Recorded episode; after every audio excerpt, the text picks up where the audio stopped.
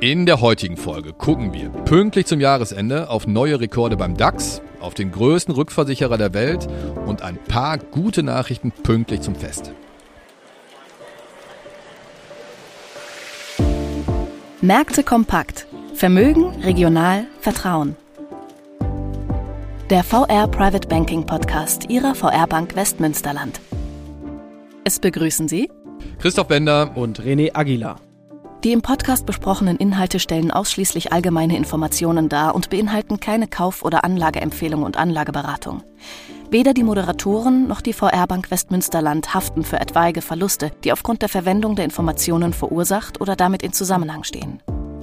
Ja, letzter Podcast des Jahres und wie es sich für eine letzte Woche gehört, haben wir dann beim Rückblick am 18.12. heute 2023 auch zumindest noch einen Rekord zu vermelden und der kommt wieder mal vom DAX, denn hier haben wir in der letzten Woche immerhin neue Allzeithöchststände gesehen und erstmals überhaupt hat der DAX die Marke von 17.000 Punkten geknackt. Rückenwind haben wir zumindest bis Donnerstag, da haben wir nämlich genau die Höchststände gesehen, mal wieder von der Zinsfront gesehen gesehen. Da kommen wir gleich nochmal drauf zu sprechen. Aber René, dann haben wir hinten raus leider nochmal so einen kleinen Showstopper gehabt, der die Party dann so ein bisschen ja. zumindest noch gecrasht hat. Ganz genau. Ja, Marco und ich hatten in der letzten Woche ja schon von der Woche der Notenbanken gesprochen.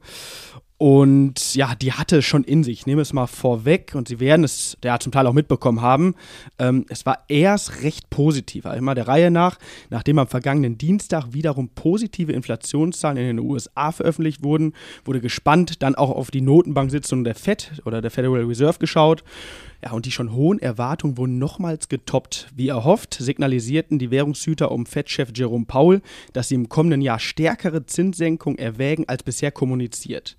Aktuell wird der Leitzins erwartungsgemäß nicht angerührt und bei einer Spanne von 5,25 bis 5,5 Prozent belassen. Was aber nicht erwartet wurde, waren sehr deutliche Aussagen, dass im kommenden Jahr mindestens drei kleinere Zinsschritte nach unten getätigt werden.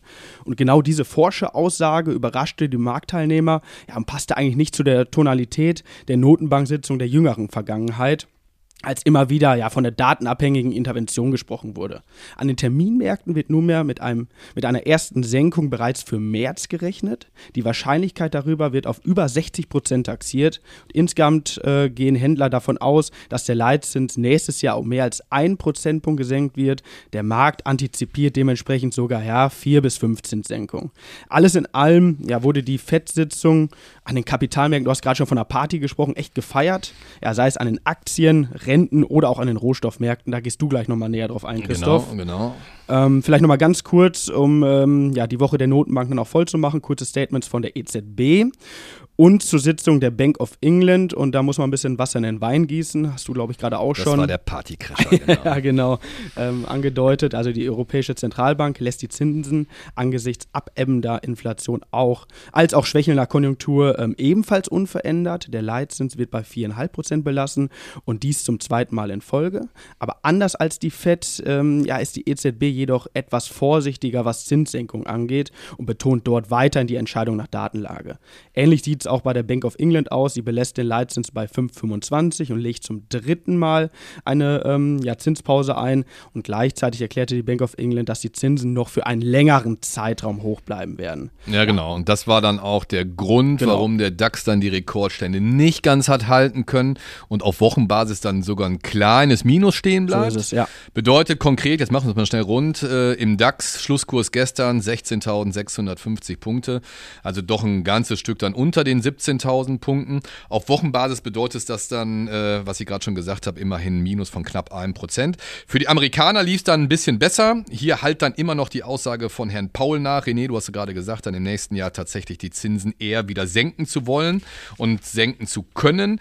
Bedeutet konkret S&P 500 auch neue Allzeithöchststände, 2,5% plus auf Wochenbasis. Beim Nasdaq fehlt noch ein bisschen was, 3% auf Wochenbasis, aber immerhin das Plus. Und dann gucken wir mal auf die Zinsen Zinsen, das was du gerade gesagt hast, da sehen wir tatsächlich, dass die Zinsen nochmal wieder weiter gefallen sind. Zehnjährige US-Staatsanleihen äh, fallen weiter auf mittlerweile nur noch 3,9 Prozent, also unter die 4. Und Renditen deutscher Staatsanleihe ebenfalls leicht gefallen, nur noch bei knapp 2 Prozent, 2,05 Prozent. Schon extrem, was da eine Spiel, die da drin ist. Ne? Ja, ja, Wahnsinn. Wir sehen es auch äh, gerade auf der Kreditseite, also auch Baufinanzierungskosten sinken gerade wieder deutlich. Vielleicht ein ganz gutes Oben auch für den gebeutelten Häusermarkt im nächsten Jahr 2024. Warten wir es mal ab. Und wie immer, die kennen es mittlerweile, fallende Zinsen, Rückenwind für den Goldpreis. Hier steht auch auf Wochenbasis ein Plus von gut 2%. Eine Unze kostet aktuell ca. 2030 Dollar. Und gucken wir zum Schluss noch auf den Bitcoin. Ich habe hier noch stehen von gestern Abend 2% auf Wochenbasis, äh, 41.500 Dollar für den Bitcoin.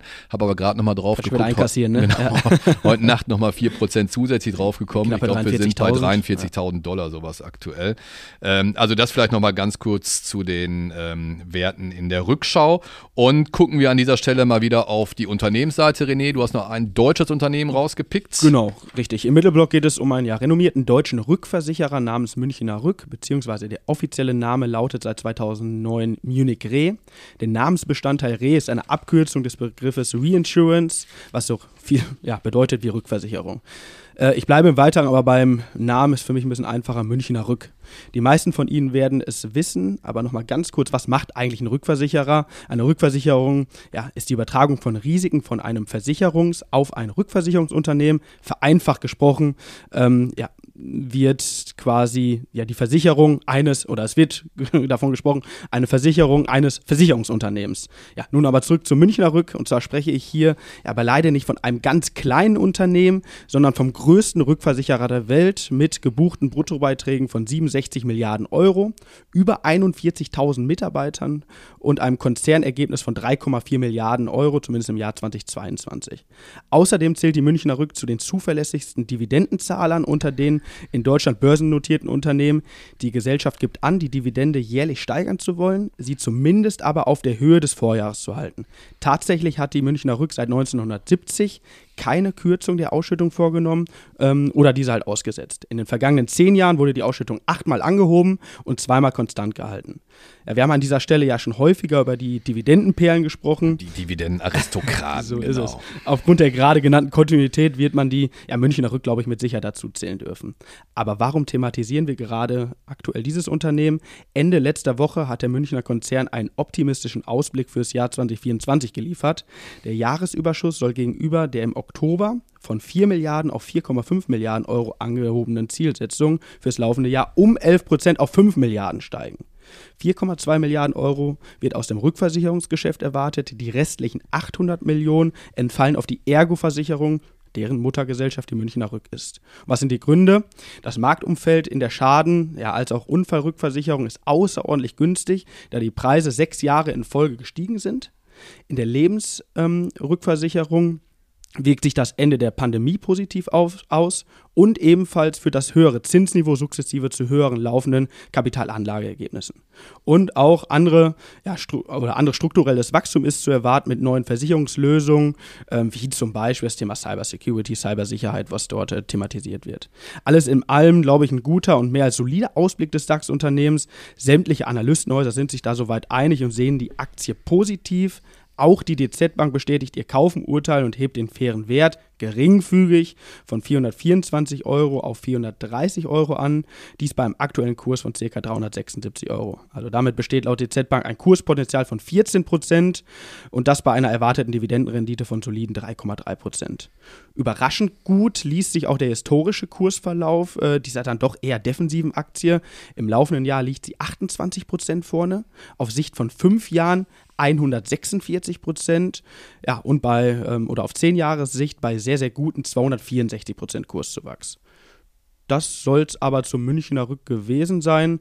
Christoph, ähm, du hast, glaube ich, auch noch ein paar nette, gute Informationen genau, mit Blick nach vorne. Genau, gucken wir jetzt mal nicht auf ein weiteres Unternehmen, sondern haben pünktlich zu Weihnachten dann nochmal eine frohe Kunde zu vermelden vom Statistischen Bundesamt.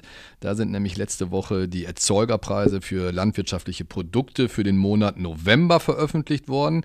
Und die sind im Vergleich zum Vorjahr immerhin um 14,5 Prozent gefallen. Und das ist immerhin der stärkste Rückgang seit Dezember 2014, also seit fast zehn Jahren. Jetzt muss man vielleicht ein bisschen äh, das Ganze relativieren und Wasser in den Wein gießen. Das liegt natürlich auch an einem Basiseffekt, den wir gesehen haben.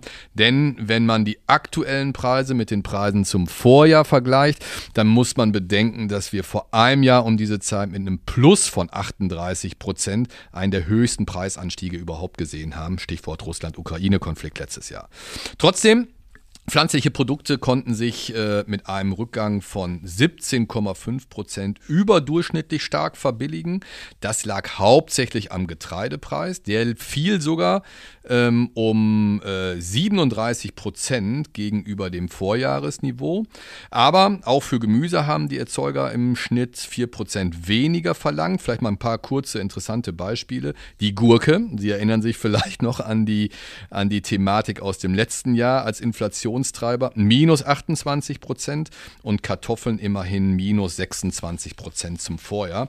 Und zu guter Letzt noch die tierischen Produkte. Auch hier ging es überdurchschnittlich um 12,6 Prozent zurück und das lag hauptsächlich am deutlich gesunkenen Milchpreis. Der ist immerhin um satte 29,5 Prozent im Vergleich zum Vorjahresmonat zurückgekommen.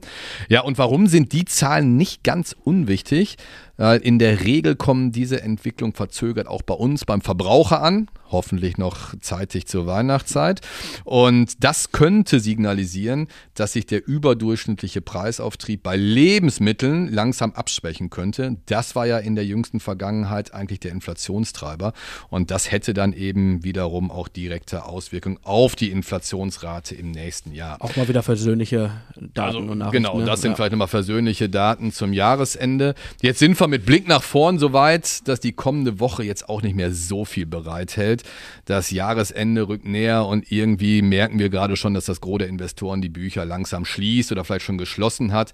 Und immer vorausgesetzt, dass wir hier geopolitisch nicht weiter eine der beiden großen Krisenherde eskalieren sehen, sollte es auch eine halbwegs ruhigen Jahresausklang geben und dass wir dann hoffentlich im nächsten Jahr zurückgucken auf ein sehr gutes, aber wieder mal gewiss nicht langweiliges Börsenjahr 2023. Genau, du schießt ja die Folge schon, schon fast. Fast, also, ja, äh, fast genau, der, Sie werden es mitbekommen haben, der regionale Teil, der bleibt heute mal unbesetzt. Ähm, ja, da wir uns an dieser Stelle einmal recht herzlich ja, für unsere treuen Zuhörerinnen und Zuhörer bedanken wollen. Vielen Dank für das viele und meist sehr, sehr positive Feedback. Also da, glaube ich, äh, kann ich für uns drei sprechen. Marco ist heute schon im wohlverdienten Urlaub. Ähm, die nächste Folge würde tatsächlich auf den zweiten Weihnachtsfeiertag fallen. Du hast es ganz zu Anfang schon gesagt. Von daher wird diese Folge die letzte Folge diesen Jahres sein. Ähm, ja, und wir haben uns für die erste Folge im nächsten Jahr schon auch so unsere Gedanken gemacht. Neben der üblichen Ausgestaltung ja, würden wir, glaube ich, noch einen kleinen Rückblick auf dieses Jahr vorbereiten. Christoph, kannst du ja, da schon mehr zu sagen? Was ereignisreich genug war. Wir werden äh, Abteilungsinternas lüften. Wir haben tatsächlich vor einem Jahr um diese Zeit ein Tippspiel gemacht. Wo steht der DAX am Jahresende? Keiner weiß es mehr, was er getippt hat. Insofern ist es für uns auch interessant zu gucken, wer hier, Punkte, oh. wer hier die Nase vorne hat. Äh, und wir werden gewiss nochmal auf das zurückgucken, was wir auch auf der Unternehmensseite hier im letzten Jahr äh, auf der Agenda stehen hatte und mal zumindest so ein paar paar Rosinen rauspicken, was es vielleicht nochmal wert ist, äh, tatsächlich zurückzugucken, um dann mit Ihnen gemeinsam hoffentlich ein gutes Börsenjahr 2024 einzuleiten. So soll es sein. Auch von mir an dieser Stelle nochmal ganz, ganz lieben Dank. Danke fürs Zuhören und das war die letzte Folge des Jahres 2023. So ist es, genau. Und äh, wir bleiben trotzdem äh, dabei. Also ähm, gerne weiter abonnieren, weiterempfehlen oder äh, immer Feedback raus an äh, podcast.vrprivatebanking.de. Das soll es aber damit jetzt gewesen sein. Nochmals vielen Dank fürs Zuhören und ja, schöne, schöne, Feiertage, schöne Feiertage, und guten Rutsch von uns. Genau Alles so Gute, tschüss. Bis dahin. Ciao, ciao. Wichtige Angaben zu den im Podcast aufgeführten Wertentwicklungen können Sie unseren Shownotes entnehmen. Ihr Private Banking Team